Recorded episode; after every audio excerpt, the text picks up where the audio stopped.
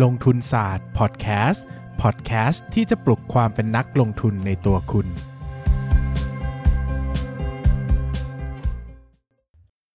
สวัสดีครับ ยินดีต้อนรับเข้าสู่รายการลงทุนศาสตร์พอดแคสต์รายการที่ชวนทุกคนพัฒนาความรู้ด้านการเงินและการลงทุนไปด้วยกันนะครับ วันนี้นะครับอยู่กับแขกแล้วล่ะครับ วันนี้อยู่กับแขกรับเชิญสุดพิเศษนะครับที่เราเอ่อจ้างเขามานะครับเป็นค่าตัว แพงมากนะครับครับผมถ้าเป็นน้องๆก็ต้องเป็นเบอร์ตองอ่าฟรีแลนซ์ที่จะไม่อยู่ประจำร้านนะครับต้องนัดล่วงหน้าแล้วก็อืมรอชั่วโมงหนึ่งให้น้องทำไมเข้าคุมาณดูรู้เยอะจังวะเรื่องพวกนี้อ่านสารานุกรมมาอ๋ออ่อ่านสารานุกรมมานะครับ เป็นคนชอบศึกษาแบบอาชีพน่ารู้ครับอะไรอย่างเงี้ยนะครับโอเคก็อะแนะนำตัวสิสวัสดีครับ ผมปั้นนายปั้นเงินครับ วันนี้เราจะมาคุยกันในหุ้นเรื่องเรื่องของหุ้น NRF NRF ครับนะครับบริษัท plant based ที่ใหญ่ที่สุดในโลก ที่ตั้งเป้า จะใหญ่ที่สุดในโลกครับ เดี๋ยวโดนกรตเรียกนะอ่าลืมลืมครับนะที่ตั้งเป้าจะเป็น plant based ที่ใหญ่ที่สุดในโลกอะนะครับ NRF ก็เป็นธุรกิจที่เพิ่ง IPO มา เพิ่ง IPO ครับปีแล้วปะปีนี้เออปี63ใช่ปีใช่63ปีที่แล้วนะก็อืมธุรกิจเข้าใจง่ายมากอืมจนเรากำลังตั้งคำถามว่าจะพูดยังไงให้ถึงครึ่งชั่วโมงดีวะถ้าสรุปให้จบภายใน 2 นาทียังได้เลยอะคือธุรกิจไม่ซับซ้อนเลยอะว่าดีกว่านะครับครับผม NRF เป็นธุรกิจอาหารอ่านะครับ ก็ผลิตและจำหน่ายอาหารใช่นะครับ ก็มีทั้งผลิตเองอ่าจำหน่ายเอง OEM ผลิตเอง ถูกรับจ้างผลิตก็คือผลิตให้เขาแล้วก็ให้เขาไป OEM ขายเองใช่นะครับ แล้วก็มีแบบไปลงทุนในบริษัทอื่นใช่ก็คือไปถือหุ้นในธุรกิจอาหารอีกทีก็มีครับแต่เน้นะครับนแต่เน้นเป็นพวกฟู้ดเทคฟู้ดอ่าเน้นฟู้ดนะฟู้ดเทคนะครับ ก็โครงสร้างหลักๆเนอะโครงสร้างหลักๆ 90%เนี่ยผมขอเรียกว่ามาจาก traditional food ดั้งเดิม ก็คืออาหารดั้งเดิมนะครับครับอีกประมาณ 10%อะตีกลมๆแล้วกันมาจาก plant based อืมก็คือธุรกิจอาหารที่มาจากพืชพืช นะครับ แล้วก็มีส่วนอีกกระจ้อยหนึ่งประมาณ 3%แอลกอฮอล์พ่นมือเออเป็น functional product ก็เป็นแอลกอฮอล์เออพ่นมือใดครับผมๆนะครับ แล้วก็มีแอลกอฮอล์เจลมีอืมอะไรอืมนู่นนี่นั่นก็เป็นส่วนน้อยนะครับ คราวนี้เนี่ยตัวของ NRF นะครับก็เป็นธุรกิจที่มี ทำธุรกิจมามากกว่า 30 ปีนะครับแล้วก็ครับส่งออกไปมากกว่า 25 ประเทศทั่วโลกนะครับก็ไปอเมริกาเหนือยุโรปเอเชียโอเชียเนียอะไรว่าไปนู่นนี่นั่นมากมายนะครับตัวธุรกิจผมขอพูดส่วนหลักก่อนนะครับตัวธุรกิจเนี่ยนะตัวธุรกิจหลักๆนะครับที่เป็น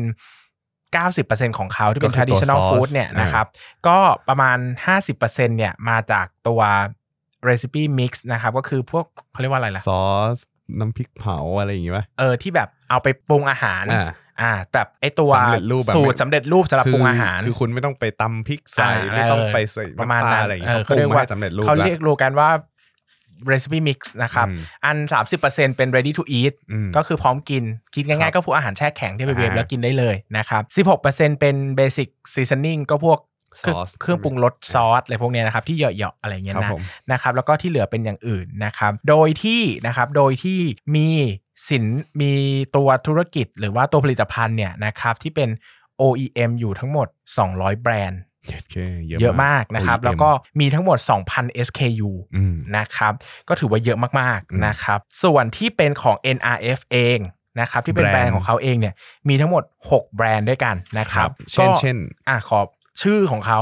อืมชื่อเขามีพ่อขวัญพ่อขวัญดีดีดีๆนะครับไทยดีไลท์รีครับแบรนผมด์แล้วก็อืมชังชังจี้ ไม่รู้จักเลยสักอันแซบหนึ่งสู้ พวกนี้มันไม่เขาไม่ได้ไม่ได้เจาะขายกลุ่มนะในไทยอยู่แล้วแหละอ่านะนะครับ ก็ส่วนใหญ่น่าจะเน้นต่างประเทศนะครับ แล้วก็อย่างที่บอกก็จะเป็นพวกเครื่องแกงน้ำพริกเผาซอสปรุงรสอืมผงซุปนะครับใดๆต่างๆ ว่าไปนะครับ โดยภาพรวมของ traditional food แล้วเนอะคือทั้งหมดเนี่ยเป็น OEM 70%ครับ นะครับแล้วก็เป็นแบรนด์ตัวเองอีก 30%อืมซึ่งถือว่าเยอะนะ ถ้าเทียบกับ 200 แบรนด์กับ 6 แบรนด์เยอะแต่เป็นสัดส่วนแล้วเนี่ยเป็น 70-30 นะครับ ก็ต้องถือว่าบริษัทก็มี OEM เท่าไหร่นะ 200 แบรนด์แต่ครองสัดส่วนรายได้ 70%ถือว่าก็ สัดส่วนของตัวเองก็เยอะนะอืมแต่อืมแบรนด์แบรนด์อะมีรายได้เยอะเหมือนกัน ซึ่งเราพูดอย่างนี้แล้วว่า ถ้าเราดูธุรกิจพวกเนี้ยเป็นแบรนด์ของตัวเองจะดีกว่าอืมเพราะว่า margin เยอะมันกว่าจะได้มาจิ้นเยอะกว่าในการใช่ขายในพวกเนี้ยเพราะว่าถ้าเราทำ OEM เนี่ยเราก็ต้องหนึ่งคือ ก็ต้องไปขายให้เขาอืมเขาต้องไปเอากำไรอีกทีนึงอืมข้อแรกนะครับ ข้อ 2 ก็คือว่ามันต้องมีการแข่งขันระหว่างโรงงานเรากับโรงงานอื่นใช่มันก็ต้องมีการตัดราคาแข่งกันตัดราคาใด ๆ ก็ว่าไปแน่นอนนะครับ ดังนั้นเนี่ย ไอ้ความสามารถในการทำกำไรเนี่ยก็อาจจะไม่ได้ดีมากนักนะครับ ดังนั้นเนี่ยเวลาดูธุรกิจพวกเนี้ยให้ดูธุรกิจที่มองแนวโน้มว่าสินแบบตัวโครงสร้างสัดส่วนรายได้ที่มาจากแบรนด์เนี่ยเพิ่มมากขึ้นก็จะดีนะคครัรับบคราวนี้เนี่ยพอมาดูสัดส่วนรายได้จากรายทวีปแล้วนะครับ ก็ครัจะบเป็นอเมริกาเหนือ 34%นะครับยุโรป 32%อืมเอเชีย 12%โอเชียเนีย 7%นะครับอืมแล้วก็ลูกค้าในไทยที่ส่งออกสินค้าอีก 15%นะครับอืมภาพรวมแล้วเนี่ยก็เป็น traditional food ทั่วไปเนอะฟังอย่างนี้คิดถึง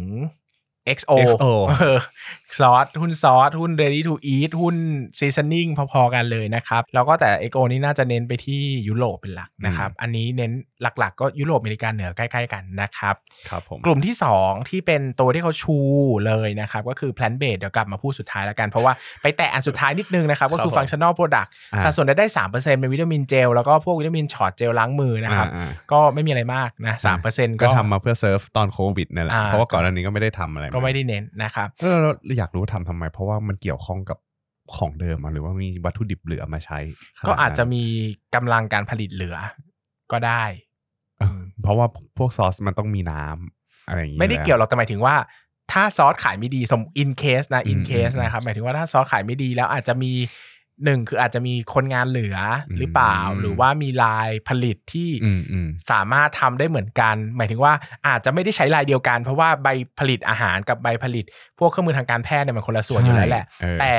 มันอาจจะเขาเรียกว่าสร้างรายได้มาชดเชยหรือเปล่า ช่วงที่อาหารดรอปลงอะไรอย่างเงี้ยอืมอาจจะมองว่าถ้าอนาคตต่อไป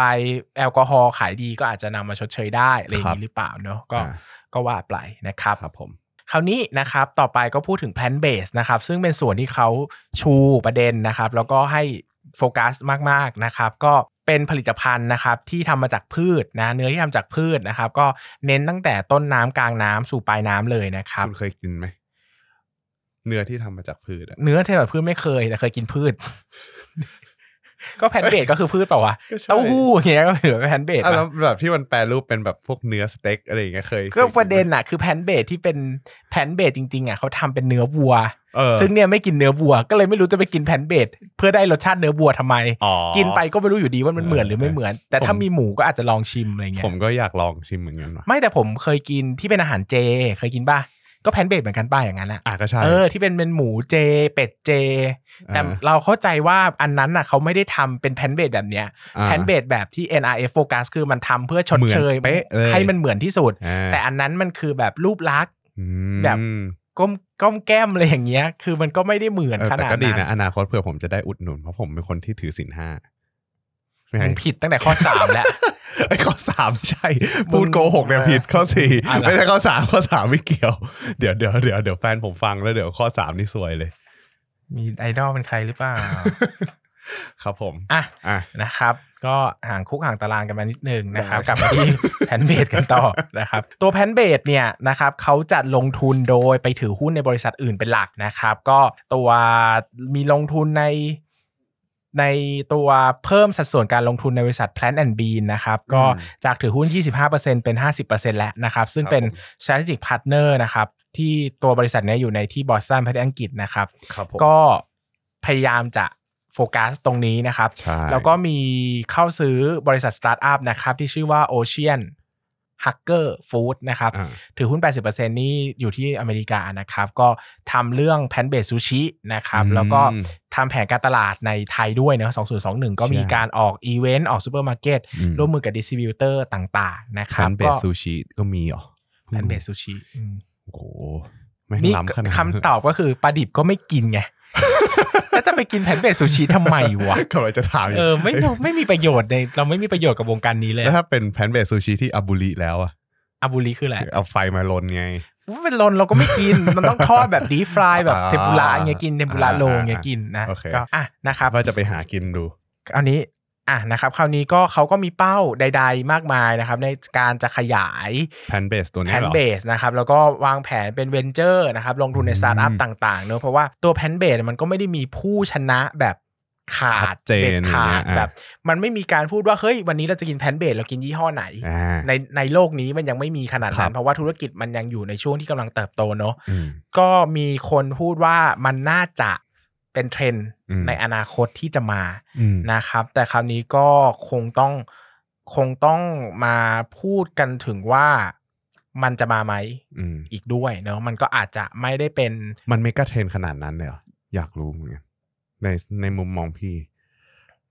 เราว่าไม่ ผมผมส่วนตัวผมผมก็รู้สึกว่ามันมันมันไม่ได้ขนาดนั้นนะมันไม่ใช่ว่าทุกคนแม่งนับแบบ มีมาคำถามคือมีขนาดตลาดไหมอ่ามีมีมันมีอยู่แล้วเออมีใหญ่ระดับหนึ่งใช่แต่เราคิดว่าไม่ได้ใหญ่ขนาดนั้น หมายถึงว่าไม่ได้เป็นเทรนด์ขนาดอีคอมเมิร์ซเออหรือว่าขนาดแบบ Fintech AI อ่าฟินเทคอะไรพวกเนี้ย มันก็มีระดับหนึ่งแต่สุดท้ายอะคงมาคัดกันที่ราคาแหละอืมเพราะว่าถ้า plant based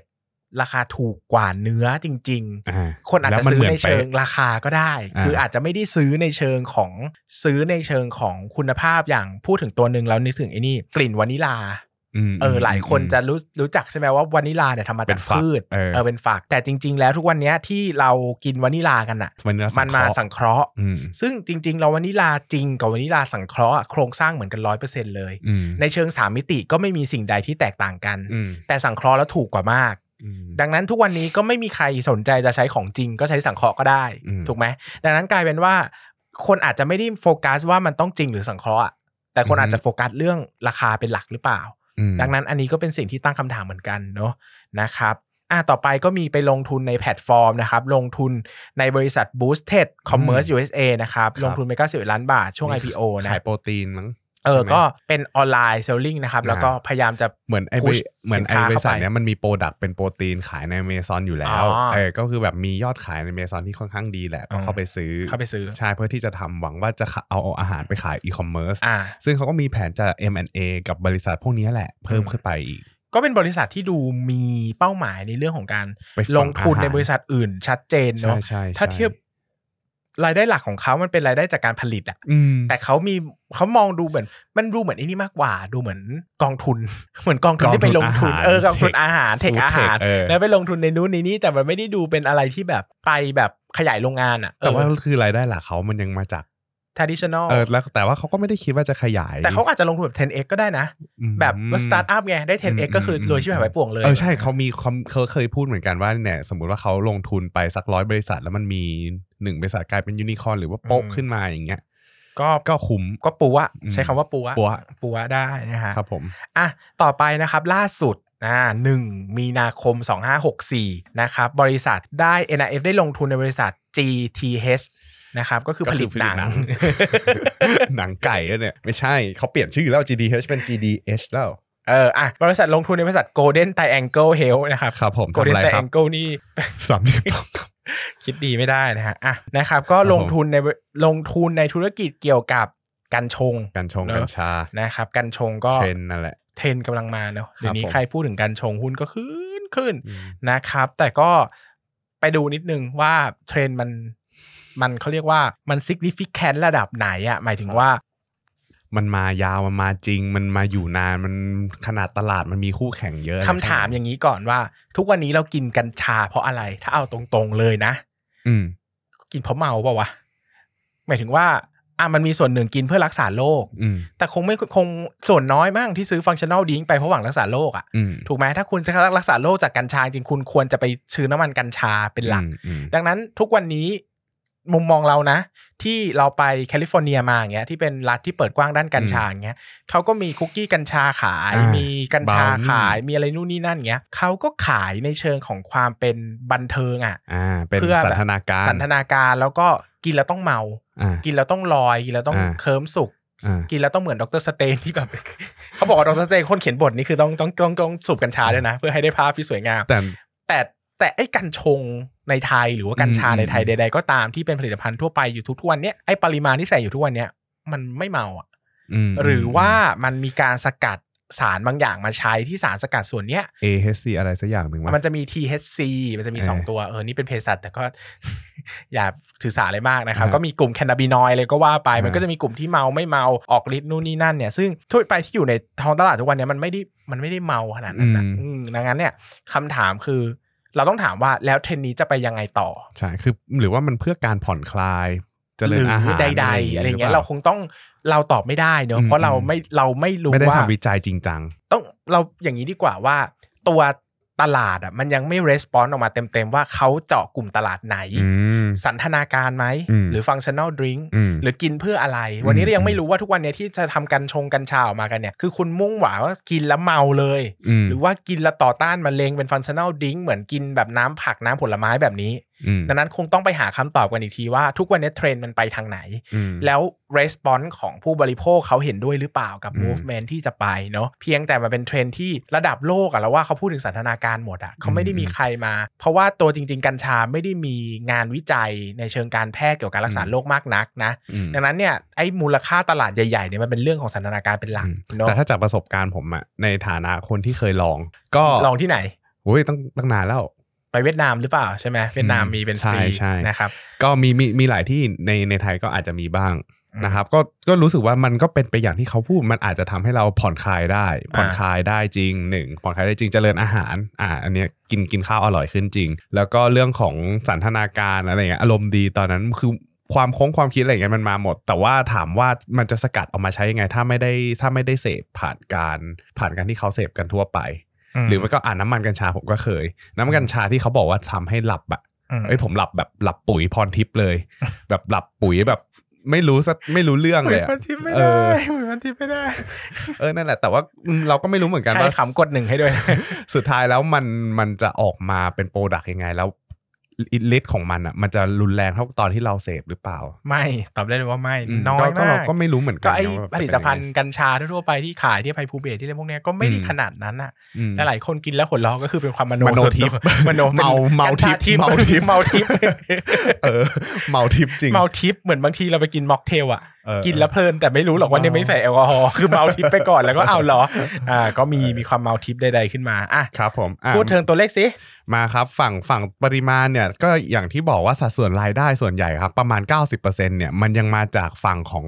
อ่า ethnic food ก็คือพวกซอส พวกอาหารไทยอะไรอย่างเงี้ยประมาณ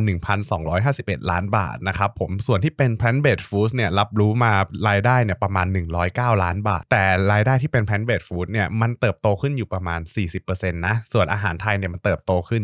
21%ก็เพราะว่าหลักๆแล้วมันมีการจ้าง OEM มีออเดอร์เข้ามา แล้วก็จากฝั่งอเมริกาเหนือเนี่ยคิดว่าปีที่แล้วพอมันมีโควิดอะมันเลยทำให้ดีมานของสินค้าที่เป็น ready to eat จากอเมริกาเนี่ยเพิ่มขึ้น คนไม่ออกจากบ้านกันทำให้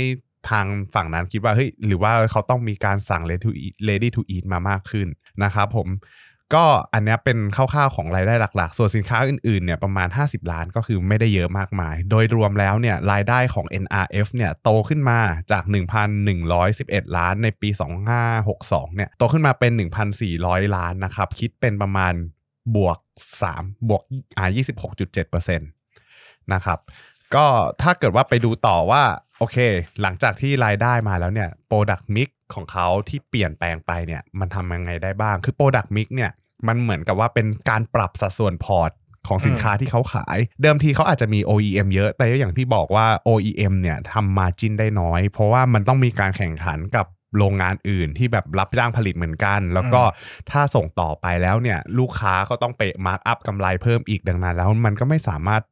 ทำราคาตรงเนี้ยได้ดีขึ้นเท่ากับพวกแบรนด์ของตัวเองที่ทำแล้วจ่ายจำหน่ายได้กำไรเลยอืมนะครับ ก็ Product Mix ช่วงหลังๆ มาเนี่ยเขาเริ่มปรับ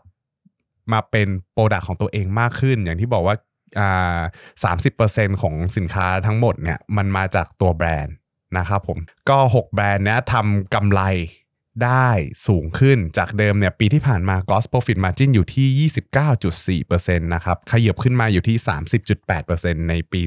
2563 นะครับผมคิดเป็น Gross Profit มาอ่า Gross Profit เนี่ยมันโตขึ้นประมาณ 32%นะครับแล้วก็ SG&A ปีที่ผ่านมาเนี่ยปี 2563เนี่ยมันเป็นปีที่ NRF เข้าตลาดหุ้นดังนั้นแล้วมันก็จะมีค่าใช้จ่ายวันไทม์เข้ามารับรู้ตรง SG&A พวกค่าใช้จ่ายในการบริหารมีการ IPO นะครับ แล้วก็ปีที่ผ่านมามีการรับรู้ค่าใช้จ่ายจาก City Food เป็นบริษัทที่เกี่ยวกับการผลิตอาหารเนี่ยแหละ ของเขาที่เขาไปเทคมา แล้วก็รับรู้เต็มเต็มปี หลังจากที่น่าจะเทคมาตอนปี 2562 ก็เลยมาเริ่มรับรู้ตอนไตรมาส1 2563 แล้วก็รับรู้มาเต็มปี มันเลยทำให้ตรงนี้มีรับรู้ค่าใช้จ่ายเพิ่มมากขึ้นด้วยนะครับ ซึ่งถ้าเทียบ SG&A to sale แล้วเนี่ยปี 2562 เนี่ยทำไว้ได้ 1 19.5%นะครับ ส่วนปี 2563 เนี่ยทำไป 10 ทำไป 17.8%ก็เท่ากับว่าถ้าเทียบเป็น SG&A to sale เนี่ยมันลดลง ก็ถือว่าดีขึ้น เพราะว่าทำยอดขายได้ดีขึ้นนะครับส่วนตัว net profit นะครับ ถ้า net profit เนี่ยเราควรจะดูกันที่ตัว normalized profit ที่เหมือนกับว่าตัดค่าใช้จ่ายวันไทม์ออก ตัดค่าใช้จ่ายพวกเกี่ยวกับการเทคบริษัท ค่าใช้จ่ายเกี่ยวกับการ IPO ตรงนี้ออก เราก็จะมาดูที่ค่าใช้จ่ายอ่าไม่ใช่กำไรจากการดำเนินงานเพียงอย่างเดียวกำไรจากการดำเนินงานนะครับกำไรสุทธิอยู่ที่ 252 ล้านบาท เติบโตขึ้น 37%จากปี 2562 ที่ทำได้ 180 ล้านบาทโดยประมาณนะครับก็ถือว่าทำทำ product การปรับเปลี่ยน product mix การลดต้นทุนอย่างเงี้ยมันมีผลตรงนี้เหมือนกันแล้วก็การเทคโอเวอร์ อ่า City Food เข้ามาตรงนี้มีผลมาก อีกอย่างหนึ่งเรื่องของอ่า plant based เนี่ยมันถือว่าเป็นตัวใหม่ที่เขาเริ่มทำนะ แต่ว่า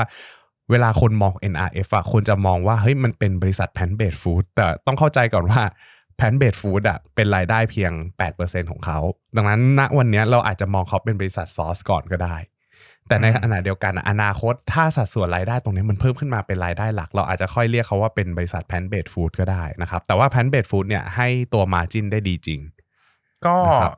มองเป็น plant based สิบเปอร์เซ็นต์อะก็มองงี้เลยมองว่าเป็น traditional 90 plant based สิบก็เข้าใจช่ง่ายดีครับผม อ่า ก็ประมาณนี้สำหรับ ตัวของฝั่งความสามารถในการทำกำไรอืมส่วน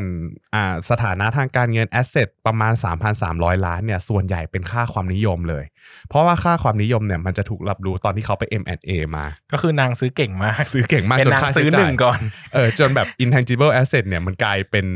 สัดส่วนครึ่งหนึ่งของ asset ทั้งหมด อืมอืมก็มาจากการเข้าซื้อบริษัท New Protein Boosted แล้วก็ Big Idea Big Idea นี่น่าจะเป็นบริษัทสตาร์ทอัพ ที่เข้าไปลงทุน startup 6อ่าเข้าไปลงทุนในบริษัทอาหารต่างๆนะครับผมอ่าก็ประมาณไอไอตัวของ intangible asset หรือค่าความนิยมเนี่ยน่าจะประมาณ 1,675 ล้านบาทนะครับที่เหลือก็จะเป็นลูกหนี้กับสินค้าคงเหลืออืมพอพูดถึงลูกหนี้กับสินค้าคงเหลือเนี่ยเราก็ต้องไปดูว่าการที่เขาเทคบริษัทมาเยอะๆ การที่เขาเพิ่มรายได้เข้ามาเยอะๆเนี่ยมันคุ้มค่าไหมว่าเฮ้ยถ้ามีสต็อกเพิ่มขึ้นอืมขนาดกิจการขยายมากขึ้นเนี่ย ตัวของ inventory turnover หรือว่าระยะเวลาในการขายเนี่ยมันสั้นลงไหมหรือว่ามันยาวขึ้นอืมคือเดิมทีเนี่ยก่อนที่ก่อนที่เขาจะไป take over city food เนี่ยตัวของระยะเวลาในการขายเนี่ยมันอยู่ที่ 41 วันอืม ปิดปีมาปี 2563 พอรับรู้ City Food เข้ามาเต็มๆเนี่ยมันอยู่ที่ 51 วัน City Food เป็นบริษัทผลิตนะใช่เป็นไม่ได้บริษัทผลิตไม่ไม่ใช่ได้เป็นสตาร์ทอัพอ่านะครับไม่ใช่ดังนั้นเนี่ยสตาร์ทอัพมันก็มีเรื่องของนี่แหละระยะเวลาเข้ามา เพราะว่ามันก็เป็นจุดอ่อนของธุรกิจโรงงานนะใช่มันใช้เวลาในการตัวเลขพวกนี้มันจะแย่ลงเนอือะมเพราะว่าสต็อกมันเพิ่มขึ้นในขณะเดียวกันก็ต้องบริหารตรงนี้ให้ดีขึ้น แต่ว่าถามว่าเขาบริหารดีไหมก็ถ้าเทียบ Q on Q จาก Q3 ปี 63 มา Q4 ปี 63เนี่ยทำได้ดีขึ้นนะ จากรู้สึกว่ารู้สึกว่าน่าจะจาก 63 วันอะมันเหลือแค่ 51 วันอืมระยะเวลาในการก็ดีขายขึ้นก็ดีขึ้นดีขึ้นอยู่ก็โอเค เพราะว่าก็อืมคุณถนัดธุรกิจนี้แล้วคุณบริหารได้อืมอย่างนี้ดีภาพมันก็จะดูดีอยู่แล้วอืมอ่านะครับ liability หรือว่าหนี้สินหนี้สินส่วนใหญ่ของทาง NRF เนี่ยจะเป็นเจ้าหนี้การค้ากับภาษีเราตัดบัญชี ส่วนใหญ่เป็นหนี้สินที่ไม่มีดอกเบี้ยเลย เพราะว่าพอเขา IPO เข้ามาเนี่ยก็คืนเงินกู้ยืมไปอืมนะครับ แล้วก็ที่เหลือเนี่ย มันก็จะมีเงินกู้ยืมพอมีบ้างจากการที่เขาเอาไปซื้อกิจการ หรืออืมหรือว่าใช้ในการเป็นเงินหมุนเวียนในภายในบริษัท แต่ว่าถ้าถามว่า DE ratio อยู่ที่เท่าไหร่ DE ratio อะอยู่ที่ 0.3 เท่าเท่านั้น เพราะว่าเขาเพิ่ง IPO ไป ดังนั้นแล้วเนี่ยมันก็เลยกลายเป็นว่าเขามีรูมในการที่เขาจะกู้เพื่อซื้อบริษัทเพิ่ม หรือว่าอืมซื้อโลอ่าซื้อเครื่องจักรมาผลิตเพิ่มดีเท่าไหร่นะขออีกที DE 0.3เท่าครับอืมน้อยมาก ก็ถ้าถามว่าเป็นผมผมคิดว่าเขาคงเอาไปซื้อบริษัทเพิ่มตามแผนที่เขาอยากจะทำแหละอืมเขาตั้งใจจะเป็นสตาร์ทอัพเรื่องของ food tech อยู่แล้วอืมนะครับก็ แต่ว่าต้องจับตาดูไปว่าไอสิ่งที่เขาซื้อเข้ามาเนี่ย มันจะ perform อย่างที่เขาคิดหรือเปล่าว่าเฮ้ยซื้อร้อยมีหนึ่งตัวเป็นยูนิคอร์นได้ก็โอเคนะครับส่วน cash flow เนี่ยมันจะเป็นบวกลบบวก เพราะว่าตัวบวกเนี่ยกำไรมีคุณภาพเนื่องจากมีค่าตัดจำหน่ายในพวกค่าความนิยมสิทธิบัตรอะไรอย่างเงี้ยอยู่เยอะ แล้วก็มีค่าเสื่อมในโรงงานอยู่เยอะเหมือนกันนะครับทำให้กำไรที่เขารับรู้มาเนี่ยไม่ต้องจ่ายเป็นเงินสดออกไป ส่วนตัวลบ จากการลงทุนเนี่ยหลักๆ มาจากการซื้อกิจการ แล้วตัวบวกตัวสุดท้ายเนี่ยมาจากการ IPO เข้าตลาดหลักทรัพย์อืมนะครับ ประมาณนี้สำหรับฝั่งปริมาณของตัว NRF ถึงชั่วโมงไหม ไม่ถึงไม่ถึงเหรออะก็ความจริงถ้าไม่มีสาระก็หยุดก็ได้ ไม่จำเป็นต้องฝืนต่อให้ยาวอะทีอะไหนลองทิ้ง key idea ตัวนี้ลอง comment สักข้อที่ก่อนจากกัน คืออีก key idea ผมรู้สึกว่าตัว NRF เป็นตัวที่เกาะเทรนด์เก่งอืม คือพอมันมีเรื่องกัญชงกัญชามา แกก็ไปซื้อกัญชงกัญชาเลยอืมเรื่องของ plant based food โอเค มันเป็นเทรนด์ระยะยาวแต่ว่า mega trend เป็นเทรนด์ที่แบบจะมาจริง มาเป็นกระแสหลักบนโลกไหม ผมก็ยังคิดว่าตัวของ plant based food เนี่ยมันแทนที่เนื้อสัตว์เก่าๆ ได้ยากอืม นะครับยกเว้นถ้าถูกกว่ามากอ่าใช่ยกเว้นถ้าถูกกว่ามาหรือว่าเอาไปใช้ในอุตสาหกรรม ผมว่าอันเนี้ยอาจจะมาถ้าเอาไปใช้แทนอุตสาหกรรม แต่ว่าถ้าเกิดว่ามันเป็นแบบ specialty อย่างเช่นว่าแบบบางคนเนี้ยกินเนื้อวัววากิว A5 อะไรอย่างเงี้ยหรือว่าบางคนเลือกเนื้อวัวดำออสเตรเลียอะไรอย่างเงี้ยมันทดแทนกันไม่ได้เพราะว่าวัวแต่ละที่หรือว่าเนื้อแต่ละที่เนื้อปลาเนื้อวัว เนื้อหมู หมูยังมีหลายประเภทเลยไก่ก็มีหลายประเภท เออมันมันก็ยังมีความแตกต่างกันโดยเฉพาะดังนั้นแล้วว่าคนที่คนที่เขามี taste แบบรับรู้ในการที่อยากจะกินอาหารอะไรแบบเนี้ยเขาก็ยังต้องการเนื้อสัตว์จากธรรมชาติอยู่คิดว่า plant based ตรงเนี้ยมันจะทำแทนได้ยากเหมือนกัน ยกเว้นอืมแต่ว่าในอนาคตมันจะมีเทคโนโลยีที่แบบล้ำขึ้นมาอีกมันสามารถเรียนแบบได้เลยว่าแพนเบสอันนี้เป็นเนื้อวากิว A5 อันนี้เป็นวัวดำอะไรอย่างเงี้ยคุโรบุตงคุโรบุตะอะไรอย่างเงี้ยทำได้หมดผมว่ามันก็มันก็อาจจะมาได้ถ้าต้นทุนต่ำกว่าอืมเออ แต่ว่าในในวันนั้นอะมันก็ต้องดูว่ามันมันจะมาจริงหรือเปล่านะครับหรือออกเป็นกฎหมายใช่ว่าทำปศุสัตว์ได้ประเทศอะไรเพราะว่าจริงๆปศุสัตว์อะ จริง ๆ แล้วการทำปศุสัตว์อะทำให้โลกร้อนมากเลยนะอืมเพราะว่าพวกปล่อยคาร์บอนปล่อยคาร์บอนมีเทนมาในมาในตดอืมวัวขี้วัวคือตดพวกสัตว์พวกเนี้ยเวลามันกินพวกวัวเวลากินหญ้าแล้วเวลามัน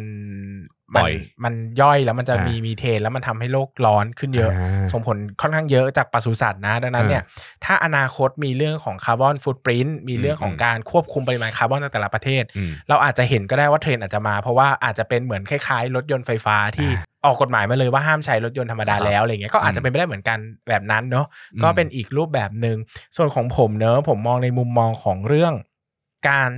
การทำธุรกิจขายลงทุนในสตาร์ทอัพมากกว่า เพราะว่าถ้ามองใน 90%หลักของธุรกิจเขาแล้วเนี่ยเขาดูไม่ได้โฟกัสที่จะโตแบบ aggressive เท่าไหร่ แต่ไปให้คุณค่าในการลงทุนในบริษัทอื่นๆ หรือกองทุนอื่นๆ มากกว่า ดังนั้นเนี่ยเวลาเราลงทุนในบริษัทเนี้ยเราคงต้องมองเป็นเหมือนเราเป็นกองทุนฟู้ดเทคสักกองทุนหนึ่งที่ ที่เลือกที่จะไปลงทุนในธุรกิจที่อาจจะเป็นยูนิคอร์นในอนาคตก็ได้อ่าดังนั้นก็คงจะต้องดูหลาย ๆ อย่างประกอบกันโดยเฉพาะความสามารถในการลงทุนของบริษัทเขาด้วยเนอะครับแล้วก็เรื่องของ อัตราส่วนทางการเงินต่างๆเนี่ยเวลามันลงทุนอย่างที่บอกว่ามันมีเรื่องของค่าความนิยมค่อนข้างเยอะเนี่ยบางทีมันทำให้อัตราส่วนหลาย ๆ ตัวมันเพี้ยนไปมันเปลี่ยนไปเนี่ยอ่าฮะก็อาจจะต้องไปวิเคราะห์งบกันแบบละเอียดอีกทีนึงว่าเอ้ยเขาไปลงทุนแล้วมันได้ผลตอบแทนดีไหมนะ ยังไงนะ คุ้มค่าหรือเปล่านะ อะไรอย่างเงี้ยก็เหมือนมองเขาเป็นกองทุนสักกองทุนหนึ่งก็ดีเหมือนกันนะครับสำหรับวันนี้ก็ขอบคุณทุกคนมาก แล้วก็กลับมาพบกันใหม่อาทิตย์หน้านะครับ สวัสดีครับ อย่าลืมกดติดตามลงทุนศาสตร์ในช่องทางพอดแคสต์เพลเยอร์ที่คุณใช้ แล้วกลับมาปลุกความเป็นนักลงทุนกันใหม่ในลงทุนศาสตร์พอดแคสต์